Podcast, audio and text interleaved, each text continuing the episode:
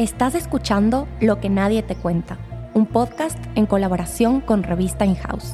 Somos sus hosts, Vanessa y Alejandra, hermanas gemelas con ganas de explorar preguntas existenciales para el común de los mortales. En este espacio vas a escuchar historias personales y entrevistas con seres humanos muy sabios que nos ayudan a elevar nuestra conciencia social, ambiental y espiritual. Esperamos que nuestras conversaciones resuenen contigo y te acompañen en tu camino de crecimiento personal. Bienvenidos. Hola a todos, bienvenidos a la tercera temporada de Lo que nadie te cuenta. Estamos súper emocionados de empezar esta nueva temporada. Como verán, tenemos un equipo muchísimo más pro y eso es gracias a la colaboración con eHouse, que es el mejor estudio creativo del Ecuador. Y estamos haciendo esta colaboración para sacar toda esta temporada con ellos. Bueno, para los que ya nos conocían, que escucharon las dos otras temporadas, tal vez se están preguntando por qué paramos 2 años, ya que el último capítulo fue publicado el 19 de agosto del 2021. Y para explicarles un poco por qué paramos y por qué regresamos, tenemos que ir al origen. Entonces, primero, ¿por qué empezamos? Y la verdad de por qué empezamos es porque nosotras, al ser gemelas, desde chiquitas, nuestros papás decían que conversábamos antes de hablar, teníamos todo el tiempo esta curiosidad intelectual de buscar experiencias que nos han hecho encontrar preguntas, más preguntas que respuestas, la verdad, y tratar de responderlas. Pero de chiquitas no era tan intelectual, nos ponían en la cuna, una al frente a la otra antes de saber hablar, y eran puros balbuceos, pero claramente algo estábamos diciéndonos. No sé qué. Y bueno, no sé qué decirte, Aleja. Bueno, siempre fueron estas como preguntas muy filosóficas. Me acuerdo también cuando teníamos tal vez unos 10 años y todo el drama de las amigas en la escuela y la típica que critica la una a la otra. Y me acuerdo, las dos teníamos 2 camas y siempre dormíamos viéndonos la una a la otra. O a veces teníamos camas twins y Vane dormía conmigo porque se moría de miedo. En una twin, 2 gemelas metidas. Como los 13 años. Pero en esas noches siempre filosofábamos y hablábamos. Y me acuerdo clarito que tal vez esta fue una de las primeras conversaciones un poco más como de cuestionamiento que tuvimos. Alguien criticó a alguien, no me acuerdo quién, pero fue como... En colegio de puras mujeres, sí, o sea, pan de cada día. Fue como viendo al techo y diciendo como, Vane, ¿por qué crees que la gente critica a la otra gente? ¿Será porque en verdad lo que están diciendo es verdad? ¿O será porque refleja muchas inseguridades internas que esa persona que está criticando tiene?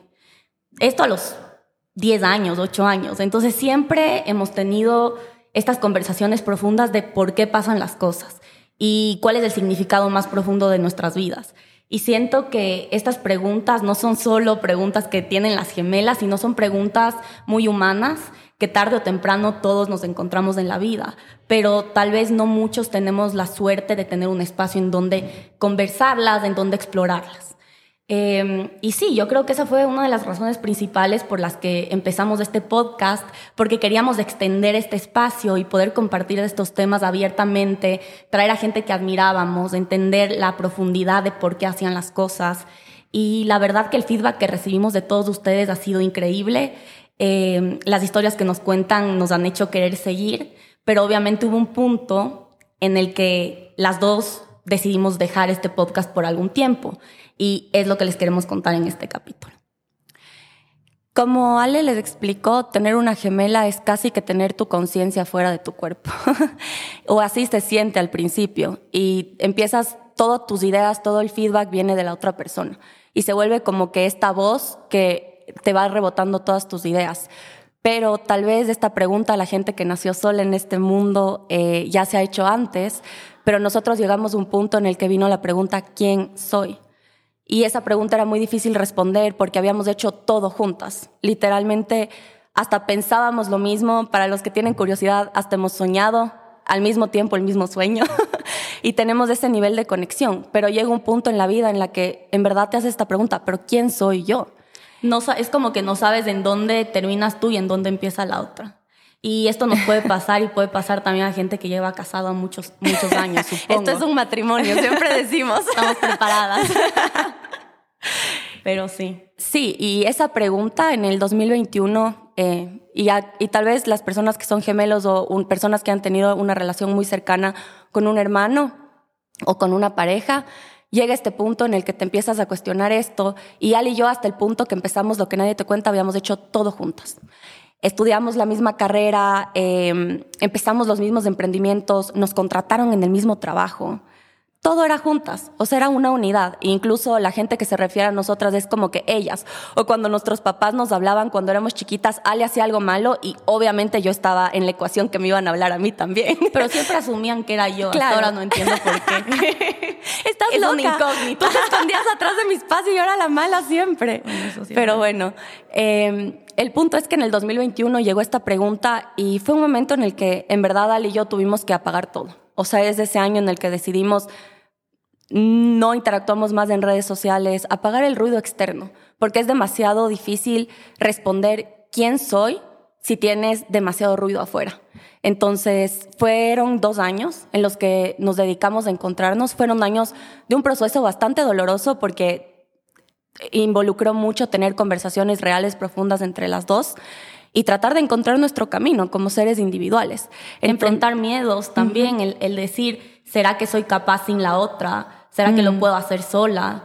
Sí, eran miedos y preguntas válidas que tuvimos que enfrentarlas y explorarlas por nuestra propia cuenta. Exacto, entonces esos 2 años yo creo que nos sirvieron mucho. Yo quisiera, Ale, que nos cuentes un poco en dónde estás ahora. Que es muy, para la gente que nos escuchaba en el 2021, se van a sorprender y nada, pues me encantaría que compartas esa historia. A ver, después de como que esta separación que tuvimos, me empecé a cuestionar qué es lo que en verdad quiero hacer con mi vida, qué es lo que, de temas que quiero aprender más. Y en verdad de temas que yo leía mucho en mi tiempo libre, son sobre todo estos maestros espirituales que tenían enseñanzas de vidas muy, muy profundas. Y pasaba mucho tiempo sola, reflexionando, empecé a descubrir el mundo de la meditación y vi que este mundo era una herramienta increíble para vivir una vida plena y para también ahondar en estas preguntas un poco más existenciales. Entonces, llegó un punto en el que dije, en verdad quiero formalizar este tipo de conocimiento y me lancé a hacer una maestría en Nueva York. La maestría se llama Ciencias de la Espiritualidad del Cuerpo y la Mente. Y estudio todos estos temas que tanto me apasionan. Entonces, ahorita yo estoy viviendo en Nueva York, estoy ya en el 2º año de esta carrera y cada vez me asombro más de este mundo tan increíble que está a la disposición de todos. Entonces, en verdad, mi camino personal me ha llevado mucho por ese lado de búsqueda espiritual, de búsqueda de conciencia, de salud.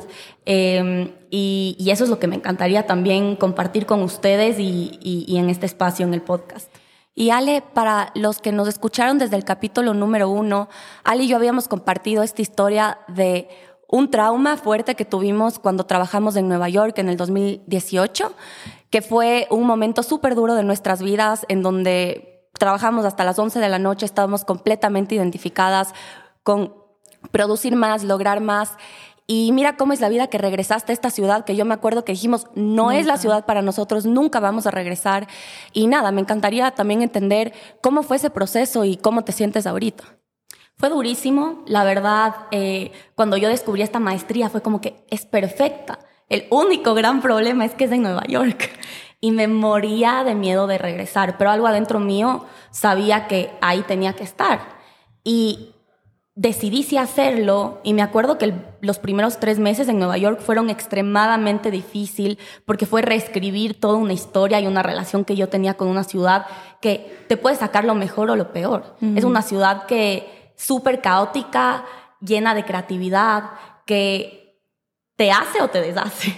Y yo creo que la primera vez que viví ahí o que vivimos ahí nos deshizo, nos sacó a un lado mucho más enfocado en el hacer, en el alcanzar, completamente desconectado de nuestro ser y de nuestros sentimientos. Y para mí fue un reto súper interesante porque estaba estudiando esta maestría que es enfocada en lo opuesto, pero en esta ciudad que me sacaba la otra parte también. No te voy a mentir, no fue fácil al principio. Los 3 primeros meses me cuestionaba un montón si debía quedarme o debía regresar. Pero yo te puedo decir ahorita, sé que fue la decisión correcta, me transformó como persona y sé que Nueva York en este momento de mi vida es la ciudad que me saca lo mejor y que me da las herramientas que yo necesito para mi vida. Y una historia súper linda, yo también me moría de miedo de regresar a esta ciudad por todos. El cuerpo se acuerda. O sea, uno cuando vive experiencias súper fuertes, el cuerpo tiene memoria. Entonces yo tenía tanto miedo de irle a visitar al Ale y posponía, no le quería ir a visitar porque decía, no sé si quiero regresar a esa ciudad. Y le fui a visitar ahorita, ¿cuándo fue? En mayo de este año. Y yo iba diciendo como que por favor, solamente quiero paz, espero que las cosas estén mejor.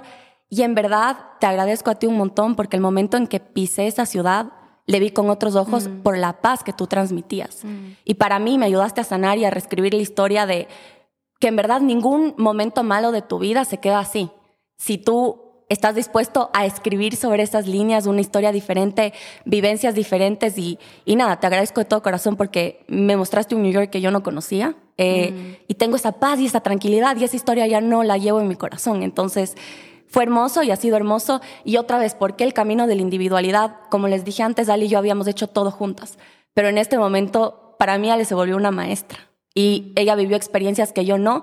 Y gracias a las experiencias de ella, yo también pude sanar parte de mi historia. Entonces, eso fue súper lindo. Qué lindo. No, gracias. Sí, creo que no te había dicho esto.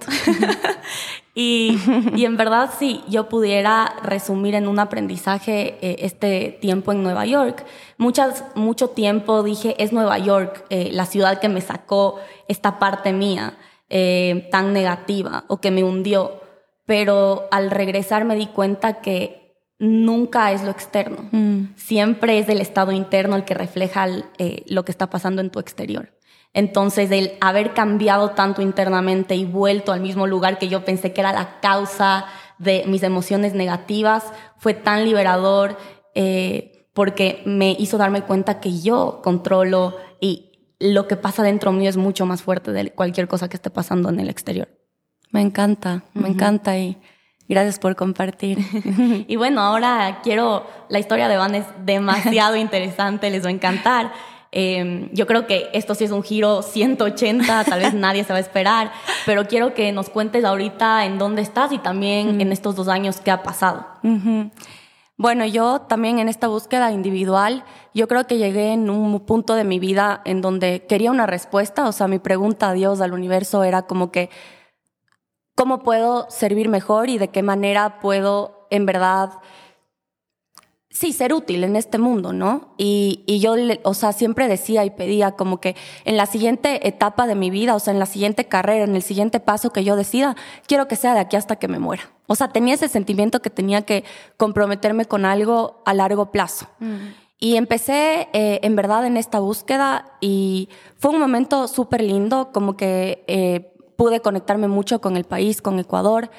Tuve la oportunidad de viajar a la Amazonía y el momento que yo pisé la selva amazónica, yo no puedo explicar, pero algo adentro mío solamente fue como que tenemos el lugar más mágico del mundo en este país. Y obviamente lo compartimos con muchos otros países, pero para mí fue un momento, un despertar de que, o sea, ese silencio que te da la naturaleza, esa conexión de que tú eres tan chiquito y que hay algo mucho más grande que tú, es lo que me estaba faltando. A mí también después de Nueva York, creo que esa era la parte que tanto me estaba faltando. El darme cuenta que yo soy una pieza chiquita de una máquina que funciona perfectamente, ¿no? Y ver esa confianza y ver como que la perfección en la naturaleza fue como que algo cambió en mi cerebro. Es difícil de explicar, pero de ahí empecé como a darle, y en otros capítulos voy a profundizar más de esto, pero a darle toda mi vida, todo lo que podía a esta causa, a proteger los bosques, a proteger la naturaleza. Empecé a trabajar con una fundación de aquí de Cuenca que es súper chévere, que se llama Fundación Amaru, y empezamos a hacer una reserva en la Amazonía y me enamoré de este tema. Y en verdad para mí Ecuador es eso, es biodiversidad, es naturaleza, esa es nuestra esencia, es lo que somos. Entonces, nada, como que fue como algo demasiado lindo y que me daba demasiada paz. O sea, otra vez, como creo que no es hacer desde hacer, sino como siento que solamente pase lo que pase, hayan los obstáculos que hay, porque es medio difícil todo el tema de conservación. tengo paz y tengo tranquilidad y voy poco a poco. Entonces, ahorita estoy en eso, pero para mí el tema de la naturaleza es demasiado espiritual. Uh-huh. Y por eso este podcast. O sea, yo desde mi lado quiero traer toda la sabiduría que he podido ir de otra gente, que he podido ir aprendiendo de maestros sobre la tierra, sobre la naturaleza, sobre los animales, todo lo que nos enseñan. Y también traerle un poquito acá, porque yo creo que es algo que como seres humanos, el momento en el que nos reconectamos con eso, nos reconectamos con nuestra esencia. Entonces, y aquí yo quiero agregar algo. En algún capítulo digo que en verdad yo he visto tu transformación y ha sido súper inspiradora y probablemente las transformaciones más auténticas y profundas que he visto en un ser humano de cerca. Iván es una de las personas más sabias que yo tengo en mi vida y me encanta... Como siempre, tu sabiduría viene de la naturaleza. Entonces, cada vez que me quiere dar un consejo, me da una analogía con la naturaleza y es tan más poderoso y se me queda mucho más grabado en el subconsciente y me cambia a un nivel muy profundo. Entonces, estoy totalmente de acuerdo que la naturaleza es uno de los mejores maestros que nos permite ahondar en nuestro ser y preguntarnos todas estas ahondar en estas preguntas existenciales que vamos a tocar en este podcast. Sí, exacto. Y eso es un poquito de lo que yo quiero traer. Y en dónde estoy, yo en septiembre estoy a punto de irme también a una maestría que se llama Maestría de Ciencia de la Conservación de la Biodiversidad. Un poquito largo el título, en la Universidad de Oxford. Entonces, el 28 de septiembre voy a estar empezando clases y me estarán viendo desde allá en los siguientes capítulos. Y bueno, un capítulo entero vamos a dedicar a todo tu camino con Oxford, porque a mí me parece uno de los caminos más chéveres y hay muchas enseñanzas ahí también. Entonces, un poco ese es el resumen. Como ven, ya no estamos haciendo lo mismo, ya no trabajamos juntas, pero en esencia seguimos conectadas y eso es algo súper lindo que podemos transmitir. Yo al principio, cuando empezamos este camino de buscar nuestros caminos separados y de individualidad, mi miedo más grande era perder la amistad y perder el vínculo contigo. Y me moría de miedo porque decía, en verdad... probablemente no va a ser lo mismo, pero les puedo decir y la gente que tiene miedo de enfrentarse a su propio camino y miedo de perder un vínculo cercano con una persona que aman, encontrarse y darse el espacio a ustedes siempre va a fortalecer el vínculo con la otra persona, porque el amor es libertad y cuando el amor está con miedo, ahí es cuando empiezan los problemas. Entonces, si algo podemos decir es que estos 2 años creo que nos ha fortalecido mucho más. Y bueno, para responderles la pregunta de por qué regresamos, es por eso. Justo le hicimos una entrevista hace unas semanas a Mario Alonso Puig, que es un psicólogo, doctor. Uh-huh. Es un doctor español. Y a él le hizo la pregunta y le dijo, ¿cómo puedes balancear tú el ser con el hacer? O sea, cuando uno empieza en toda esta búsqueda espiritual y conectarse con uno mismo, llega el momento en el que a veces dices, ¿sabes qué? ¿Para qué hago más cosas? Estoy tan tranquila, me alejo del mundo.